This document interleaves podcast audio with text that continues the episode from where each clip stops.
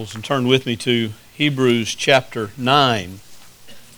The ninth chapter of Hebrews, begin the 11th verse this morning. I learned something last weekend being away from you that I guess I had just forgotten, or didn't realize, I guess more than forgotten, uh, and that is that I have shrunk. Now, y'all, not physically, I'm sorry. I wish that way, of course, but uh, sermon wise, uh, of course, the, the pastor of, of Morning View, who uh, uh, we were with last week, is one of our former youth at uh, First Baptist Sweetwater, and he was a pastoral intern there with me uh, two summers, and we got to just get to know him very well. And after the sermon last week, he uh, he stood and kind of rebuked me before the church because he said I was going to make him look bad because I preached such a short sermon. I only preached 40 minutes, and uh, he said I never, at lunch, he said, I never remember you preaching less than 45 or 50. He said, You have really shrunk in your sermons. So, uh, guess y'all have done that to me. I don't know. Maybe uh, I got to blame somebody. Uh, I'll try to do better, though, all right? Because uh, I don't want you to be shortchanged by any stretch. But we, uh, we did have a great time last weekend speaking to 67 men from Morning View on Friday night and Saturday, talking about living in light of no condemnation. And we talked about everything from the security of the believer to, uh, to idolatry in our lives and, and how idolatry gives rise to, to all sorts of problems within our life that we cannot see sometimes and we, we just let it blindside us, but we give into it too early. So we had a great time of fellowship, then preaching on worship last Sunday morning at Morning View, and then preaching on worship again that night at 6th Street in Alex City. I got to see old friends that I haven't seen in many years, and uh, even got to see some couples that I married back when I was there, and uh, everything. Some of them, two of them, had now had children that were about to get married, and so it was kind of a, a weird feeling to realize I married these couples, and now uh, 27 years later, they've got children that are about to get married. I won't be doing those weddings, but it was good to see them and see how they're growing. And many of most of them, uh, all of them that were there, walking with Christ and growing in Christ. And it's just always a joy to go back after so long and see some of the ones that you discipled and some of the ones you ministered to in, in very difficult times in many ways in some of their lives, to see them walking with Christ and see them enjoying fellowship with Him. So it was a, it was a great weekend, but I did miss you and I missed worship, worshiping at Grace because, quite honestly, as I've said many times before, there's no place like Grace to be to worship. And so uh, it's good to be back. In your Bibles, we're going to continue our study of the book of Hebrews. The book of Hebrews is that book about the new covenant, the, the, book, uh, the book about and the message about all that Christ has done in that new covenant. And we've looked at that rather in depth, starting with chapter 8. It's turning my page. I got to fix that. Uh, feels good, but it's turning my page this morning for some reason. Um, the, um, the book that really talks about the sacrifice, as much or more than any other book in all of the, of the New Testament, it focuses on the sacrifice of Christ. The passage we're going to look at this morning, verses 11 through uh, 14, uh, just four verses, but it focuses primarily on the blood of Christ. Its, its emphasis is on how Christ's blood is effective and efficient to accomplish all that it intends to accomplish, not for one drop to be wasted in that sacrifice and in that death. And it talks about how the new covenant has effects, it carries out things, it, it does things that the old covenant could not do. Now, just to catch up a little bit, because I feel like I've been gone a month just being out one Sunday, but just to kind of review for a moment, these people are struggling with going back to their own way of life. These are Hebrews. These are people who were raised in the whole Jewish tradition of all the sacrifices and all the temple worship and all the rituals that they went through. And because those were visible things, those were things they could see, they were tempted to go back to them. They had tasted the grace of God. They had tasted the presence of Christ. But there was something there that was drawing them, something there that was, was causing them to say, but maybe, just maybe, we ought to hang on to the old and not let go of the old altogether. Some of them, no doubt, were wanting to hang on to Christ and hang on to the old and kind of be torn in between. And the writer here is making it very clear there is no middle ground, there is no straddling the fence, there is no trying to be a, a, a Jew on the Sabbath and go through all the rituals and go through all the formulas that they have and then worship Christ with his body on another day. You have to make a choice. You have to uh, be, be decided between the two. There is no middle ground. Now, we live in a day where we're not tempted to go back to Jewish traditions. I realize that. I don't think that any of you got up yesterday morning or Friday night and thought, you know, just to cover my bases, just to be absolutely sure, maybe I ought to go back to, uh, uh, to the Jewish temples. Or maybe I ought to find a Jewish synagogue somewhere and go and, and do whatever they do in this age. They don't offer sacrifices anymore, but just go and do whatever they do so that I might be sure that I'm right with God. Just want to just want to make sure that all my bases are covered. None of us were tempted to do that, I don't think. Because that's not our old way of life. That's not our history. That's not where we grew up. That's not what we experienced before coming to understand and see and know the grace of God in our life. But I would contend to you this morning that we are still in danger sometimes of trying to go back to our old way of life, uh, our old religious way of life our old way of life where we, we tried real hard to please God. And we thought that if we don't please God, if we don't do something right now, current, today, up to date, to please God, that, then God's going to be so angry with me that I'm going to come under the condemnation of God again. And so we fall back into a works salvation idea, a works righteousness. And we see ourselves as only valuable in God's eyes if we are doing something. Now, I'll be the first to say that when we are in Christ, we do something. When we are in Christ, there are works that emulate forth from our life and are demonstrable are seen by other people in our life. That is a given. But I will be also be the first to say that those works do absolutely nothing to earn you favor with God. Those works do absolutely nothing to make you right with God. Those merely prove that you are in a gracious state. Those merely show that you have experienced the grace of God and are living under the grace of God and walking in life in the grace of God. That's the whole essence of some of the songs we sang this morning. I mean, you know, we, we sang about the, the whole idea of giving God the glory. We have sang about all I have is Christ.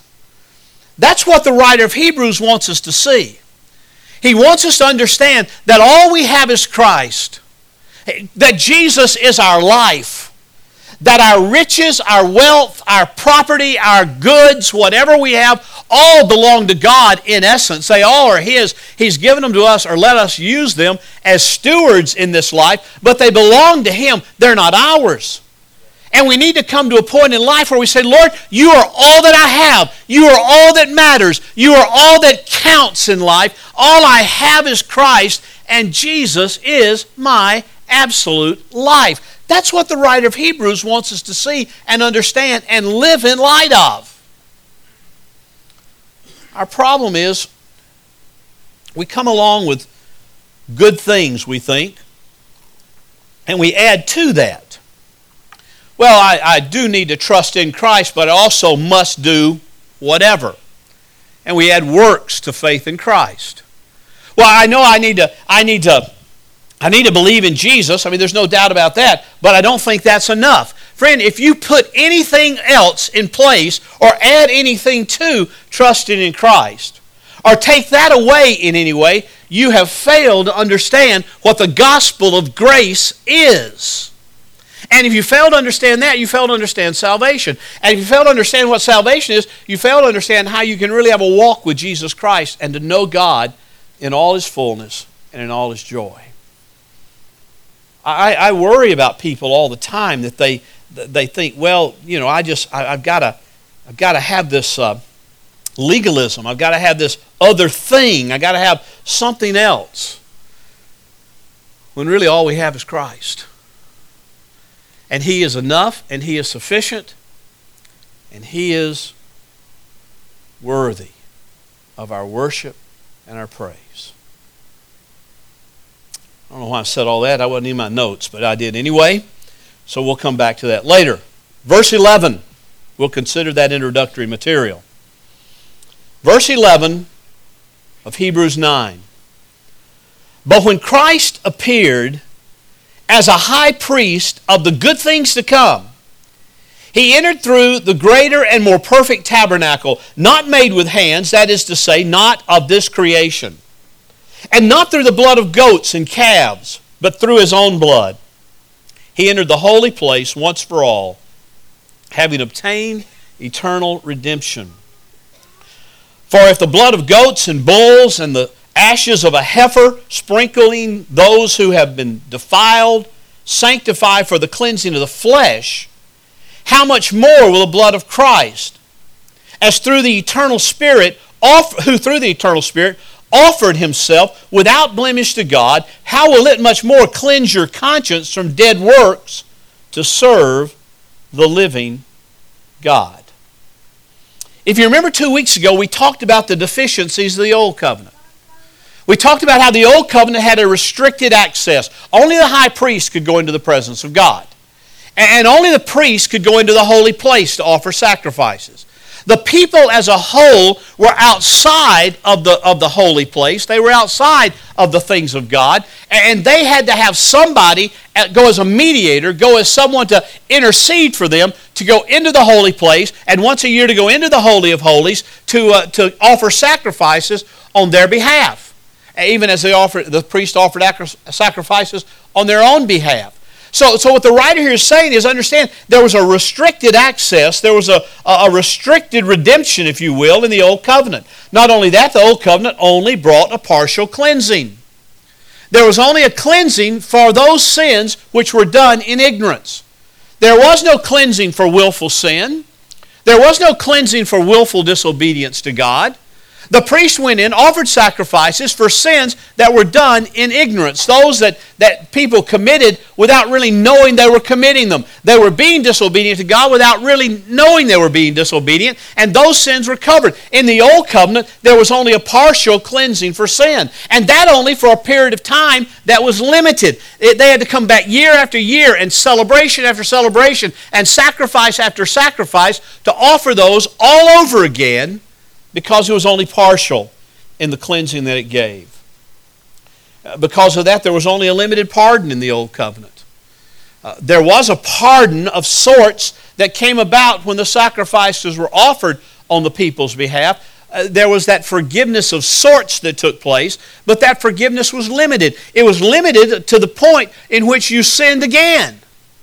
And so, if, if, you were li- if they were like most of us, it would only have been limited probably for a few minutes at the most. Because we, we, tend to, we tend to be a rebellious and a hard, stiff necked people many times, even in our ignorance. And, and we, we come and we, we cry out to God and we confess to God, but we find ourselves right back in sin before we even turn around almost. So there was a limited pardon under the old covenant. It, it couldn't accomplish a whole lot and nothing permanently. But in verses 11 through 14, the writer starts turning his attention to the effects of the new covenant. What has the new covenant in Christ Jesus done? What has it secured? What has it procured on behalf of the people who are in this new covenant? Those who have come to Jesus Christ by faith in Him alone. Not adding anything to it, not taking anything away from it, but just coming by faith in Christ alone.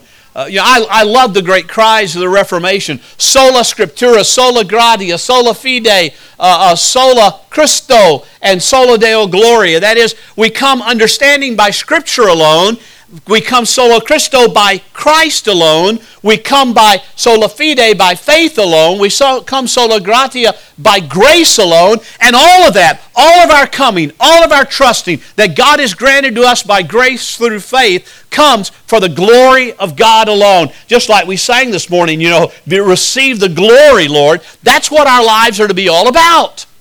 And that's what our salvation is to be all about. And that's what the new covenant relationship that the writer of Hebrews wants us so desperately to understand is really all about. It encompasses all the great cries of the Reformation, and it encompasses all the truth of the gospel message. First of all, the writer writing here says, But when Christ appeared as a high priest of the good things to come. Now, he's already established Christ is the high priest. He's the high priest after the order of Melchizedek. He has, has no genealogy, has no human right, has no family inheritance right to be a priest, but he is the great high priest of God. He is now the high priest who offers sacrifices on your behalf and my behalf that never end. He does it not through goats and bulls and, and heifers and ashes. He does it through the blood of his cross. And, and that's what he wants us to see here. And this great high priest has entered into. Uh, uh, through a, a, greater and more perfect tabernacle, a greater and more perfect temple, not made with hands like Herod's temple was. It was in this day that they were thinking about when they thought of the temple. That is to say, not of this creation, not of this earth. It's a heavenly tabernacle, it's a heavenly place of worship. And, and Christ has already established his throne in that place by his resurrection, by his proving to be the great high priest. Now, follow me here. This is really important. The earthly tabernacle, the earthly temple, merely showed a little bit, a little speck of, of the future. It only gave us a little taste of what the heavenly tabernacle is like, what the heavenly place of worship is like. And our churches, even, while we're not a temple and we're not a tabernacle, we are a, a, body of believers that gather for the purpose of worshiping God and being strengthened in our walk with Him. We're not a temple, we're not a tabernacle, but this gives just a, a little taste of what heaven will be like in that, in that eternal tabernacle that Christ is seated and Christ is ministering on our behalf. There will be worship there that will make this worship look absolutely puny. There will be worship there, and there will be glorying of God there, and glorying of Jesus Christ there that will make what we look like here, which, which I enjoy, by the way, and I, I think we do it quite well in, in many ways, not to get any kind of spiritual pride here, but I think we really do worship God well. But we don't worship God uh, in, in a minuscule way, minuscule way, as we will when we come to heaven. Do, do you understand that? This tabernacle is a perfect tabernacle. It is a true tabernacle, perfect in every respect because man's hands had nothing to do with it. It's not of this creation, it is the creation of God alone. Not only is it a better tabernacle, a more perfect tabernacle, it's not through the blood of goats and calves, but through His own blood. It's through His blood, Christ's blood, that He entered the holy place once and for all. He doesn't go in and out like the old priest, high priest did. Every year, Day of Atonement. Remember that. Day of Atonement, important. That's when the people's sins were atoned for. When the, the high priest went into the holy place, the Holy of Holies, where the tabernacle was, where the, where the uh, Ark of the Covenant was that, uh, that contained all the relics of Aaron's rod that budded, and, and the, the tablets of the law, and the cup of the manna, or the box of manna, and all those were there. And he would go in on behalf of the people, and he would offer that sacrifice once a year, and then the next year, and then the next year, and then the next year. The writer says here, understand, Jesus doesn't use goats, he doesn't use calves, but he goes through his own blood. And by doing that, he has done it once and for all, never to be uh, repeated, never to be done again. Now, all that's important to understand what he's about to say about the effects of the new covenant when you are in the new covenant. In this new covenant, he has obtained eternal redemption. He is, he has secured our redemption. And when I say secured it, I mean he secured it for all of eternity. It's not a, not, not a short-lived thing. It's not a, it's not a conditional thing that if you work hard and do good and, and, and earn enough points, you'll be able to have that redemption when you die. It is a redemption that is an eternal redemption earned by Christ, bought by Christ, secured by Christ, totally apart from you. Now, now that sounds almost too good to be true. I, I got to be honest with you. And if, if the Holy Scripture had not told us that was the truth, I never would have imagined it. I would always imagine that I had to try to keep accounts right with God. I would always imagine that even though I had trusted Christ, even though I'd had a, a conversion experience and I'd been given a new birth, as the scripture talks about, even though I'd had some kind of religious, spiritual experience, I would always have to keep trying to be better and become better and, and, and do more good in order to really keep this redemption that Christ bought for me.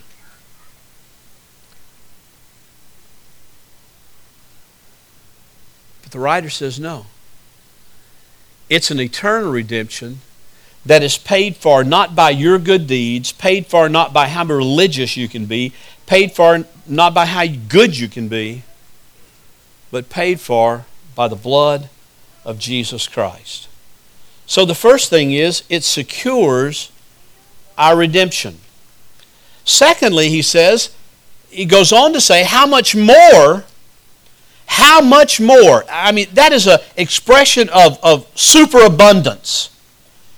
How much more will the blood of Christ, who through the eternal Spirit offered himself without blemish to God, he was sinless, he was perfect, he was the only true, unblemished Lamb of God that was ever offered. He offered himself through the eternal Spirit, that is, through the Holy Spirit, he, he offered himself to God. You know, we could spend all day on that. I'll try not to do that. But this whole concept of what the sacrifice was for must be understood. You know, we a lot of times talk about how Christ died for us. Christ died for us, and there's a level in which that is true. But I want you to see here that the sacrifice was not offered to us, not even offered so much for us. The sacrifice was offered to God. Jesus Christ, the unblemished, eternal Son of God, the perfect Lamb of God, gave a sacrifice, offered himself to God. Now, now that brings up all the discussions we've had in the past through uh, some of the other books we've studied on the whole concept of propitiation. You see, God's wrath is real. God's wrath is true. God, Paul said in Romans chapter 1 For the wrath of God is being revealed against all unrighteousness and all ungodliness everywhere. And that is all unrighteousness in your life and all unrighteousness, all ungodliness in your life Unrighteousness is behavior. Ungodliness is living as though God doesn't matter or living as though God doesn't exist, sort of a practical atheism that all people have struggles with from time to time. God's wrath is being poured out against all of that. And something has to be done to, to appease that wrath. Something has to be done to deflect that wrath. Something has to be done to, to, bring a, to bring an end to that wrath in the life of the believer. And this is what happened. Jesus offered himself to God as our sacrifice, as our substitute. He offered himself to God in our place. We might have eternal redemption.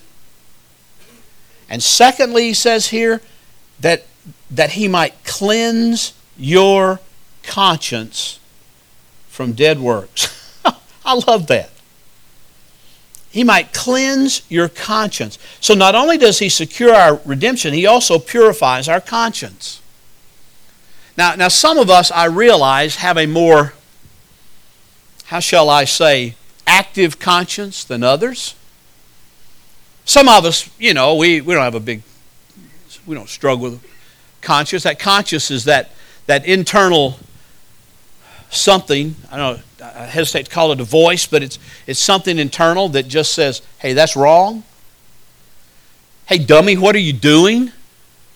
That's what mine says all the time, anyway. Are you out of your ever loving mind? I mean, the conscience is that, is that internal understanding, that internal reality that, that something is sin, something is wrong. And, and the truth of the matter is, we, we, tend to, we, we tend to try to turn it down Like with the volume on our radio in our car, it gets too loud. We want to just take the knob and turn it down. When in our life, we try to turn down the conscience because, boy, we don't want the conscience screaming in our ear, dummy, what are you doing?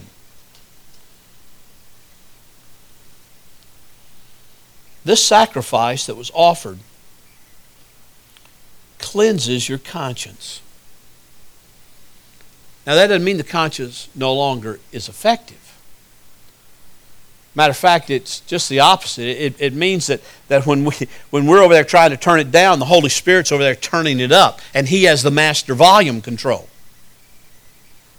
Cleansing our conscience just means it makes it more in tune to what is truth, makes it more in tune to what is right and wrong. I, I, like how the writer of Hebrews and Jeremiah put it in the New Covenant. Said, In the New Covenant, His law is written upon your mind, His law is written upon your hearts. I mean, there's the there's the reality of this internal, this, this conscience matter that, that Christ has, by his sacrifice to God, cleansed in our life that we might be more attuned with a, more, with a motivation for obedience, with a motivation for, for, for obedience to him.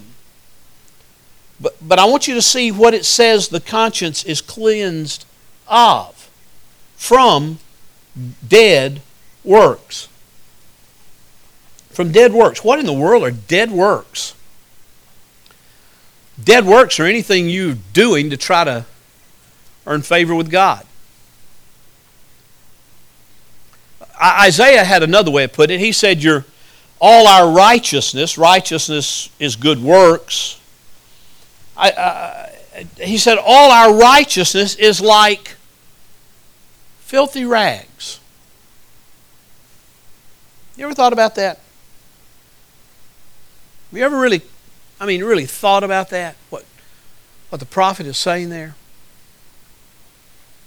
All our righteousness, our righteousness, not his righteousness, all our righteousness is like filthy rags. That is, the best you can do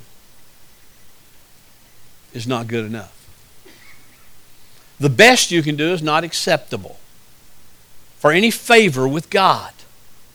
And, and, the more you try to make that favorable, the more you try to earn standing with God by those good works, they become dead works because they're only alive when they're in Christ.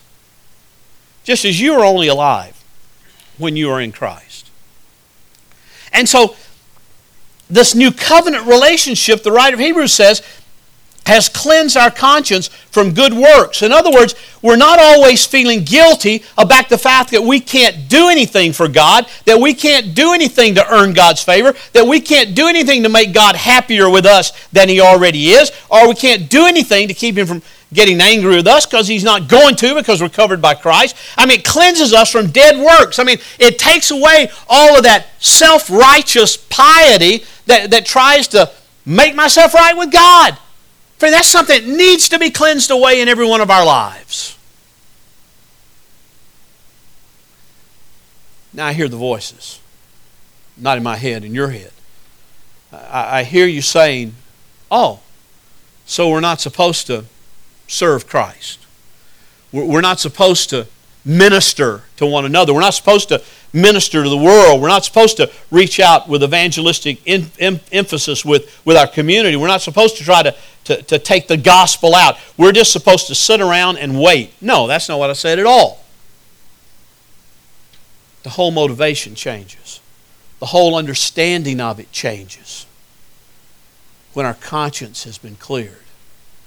So much so that he says it will cleanse your conscience from dead works to that two is important there. It, it, it, says you go from dead works to doing something, from dead works to, to seeing something real in your life. And that's what the, the new covenant does. It sanctifies our service. It says it cleanses our conscience from dead works in order that to serve the living God. It sanctifies our service to God. It, it purifies our service to Christ. Yes, there are good works. Yes, there is service. Yes, there is ministry. But it's not done because I want people to say, Do you know what a good man Bill Haynes is?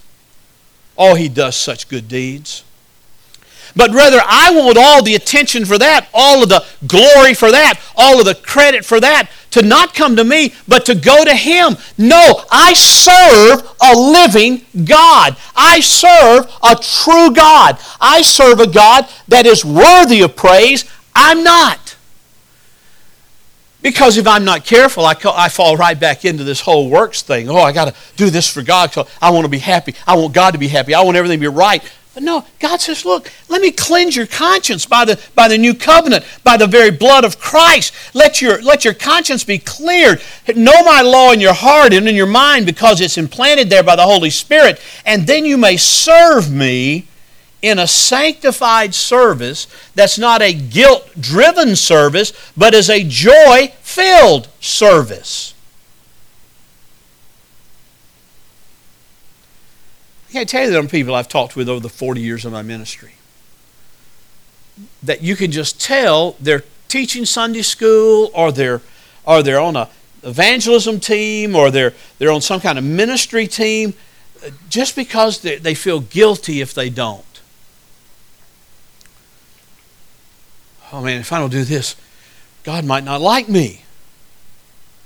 Well, if God's not going to like you for not doing that, God doesn't like you anyway, okay? Which means you're not in Christ. Which means the new covenant has not been applied by the Holy Spirit, applying Christ's blood to your life for that redemption and for that cleansing so that you might serve Him. If it's all out of guilt, forget it.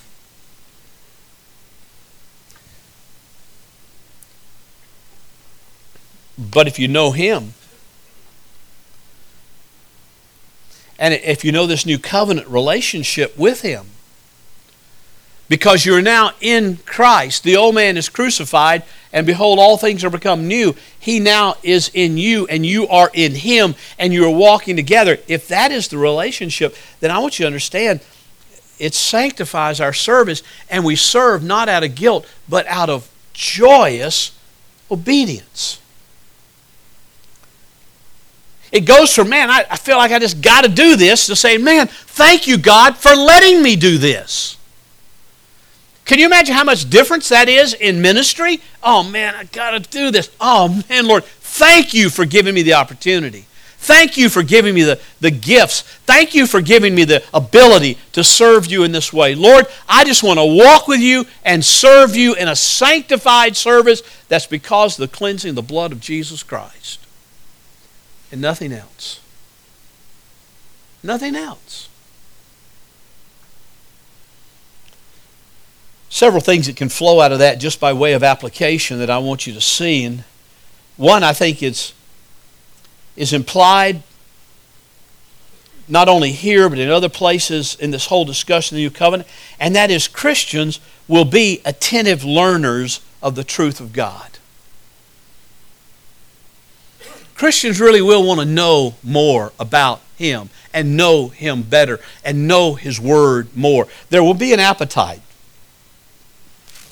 in this cleansed conscience that will cause true believers to be attentive learners of the things of God. Second thing that flows out of this is Christians will be sincere repenters. Now, I looked that up in the dictionary and I tried my spell check, and there is no such word as, a, as repenters. Okay? Uh, it kept wanting me to say penitence, but that sounds too Catholic. So, so I want to use, I want to coin a word this morning, and you can write it down, and we'll all submit it to Webster's, and maybe we can get it in the dictionary. But Christians will be sincere repenters. They will find themselves repenting when, when their conscience is, is, infused by the Holy Spirit and cleansed by the blood of Christ, they will be sincere repenters. They, that will be a way of life to them. Lord, I know that sin. I agree with you that sin. That's confession. And I turn from that sin in order to walk in joyous service of you. I was reading D.A. Carson this past week, one of my favorite New Testament theologians, and, and Carson made this statement, and, and boy, it kind of slapped me in the face. He said, A true believer repents of sins, a false believer makes excuses.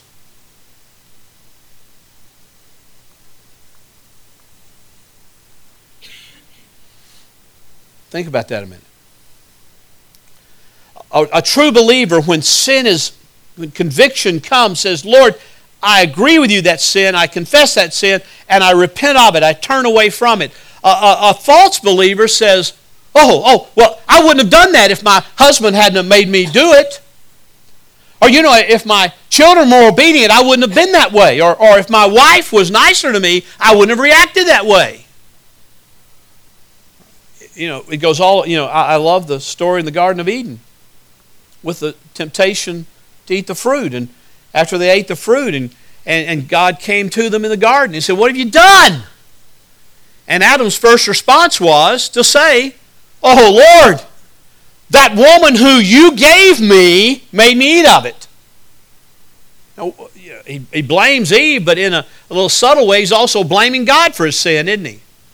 And, and Eve, not to be bettered by Adam, said, Oh, but, but Lord, it was that serpent that you put in the garden that, that made me eat of it. I mean, it wasn't my fault, it was the serpent's fault.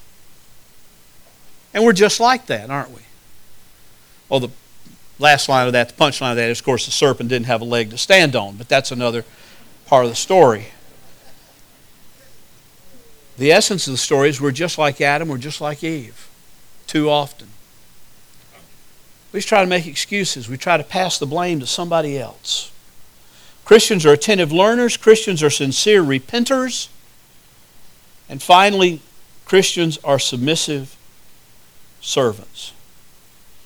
The whole idea there that he's talking about when he talks about sanctifying our service, to serve the living God, cleansing our conscience from dead works to serve the living God, carries with it the idea of absolute submissive servants.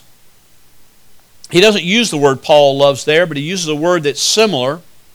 I like Paul's word even better. Paul uses the word doulos in the Greek. Doulos is a word that we sanitize a little bit and call it bond servant or servant of the Lord. The, the literal meaning of doulos is slave, a slave to Christ, a submissive slave to Christ, not an argumentative slave, not an argumentative servant, but a submissive servant to serve the living God. Is there any greater privilege? Is there any greater joy in all the world than serving the living God? Not out of our righteousness, but out of Christ's righteousness. Not out of what we have done or what we do, but out of what He has done in our life to change us completely.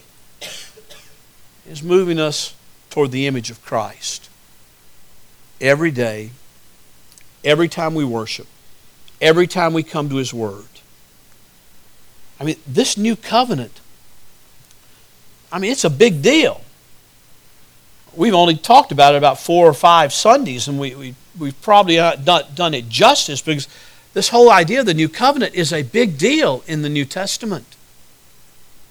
It's a big deal in your life if you're in Christ because you no longer have to do all the old ritual. It's no longer a matter of trying to please God and get forgiveness because you've you've blown it again. You recognize your forgiveness is there. You recognize there is therefore now no condemnation for those who are in Christ Jesus, and you live in light of that. That's a liberating thing. That's a freeing thing. That's a joyous thing. It, it, ought not lead to deeper sin. It ought to lead to deeper joy and deeper obedience as we walk in Him. The new covenant. Don't try to add anything to it. Certainly don't take anything away from it. But recognize it is the power of God to bring about your eternal redemption, your, your, your purified conscience, and sanctifying your service. Let's pray.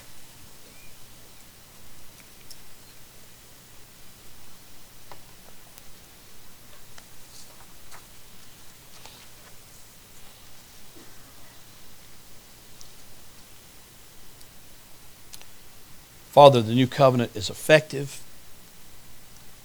and efficient and always accomplishes its work for those who are in Christ. Father, apply that truth to our lives today. Lord, help us to walk in that truth, to abide in that truth, and to ever live in accordance with it. Father, I pray for men and women who may be here this morning, they're not in that new covenant. They've never trusted you, they've never known your grace in their life. Father, I pray that this morning that will become a reality, that your Holy Spirit would literally invade their life, break their will, and Lord, turn them toward Jesus Christ. Father, I pray that for others who are just struggling with the old way of life and the new life they profess, that, that Lord, you would show them the freedom and the joy that comes in the new covenant and, and let them let go of the old life completely. Quit carrying it around like a corpse on their back.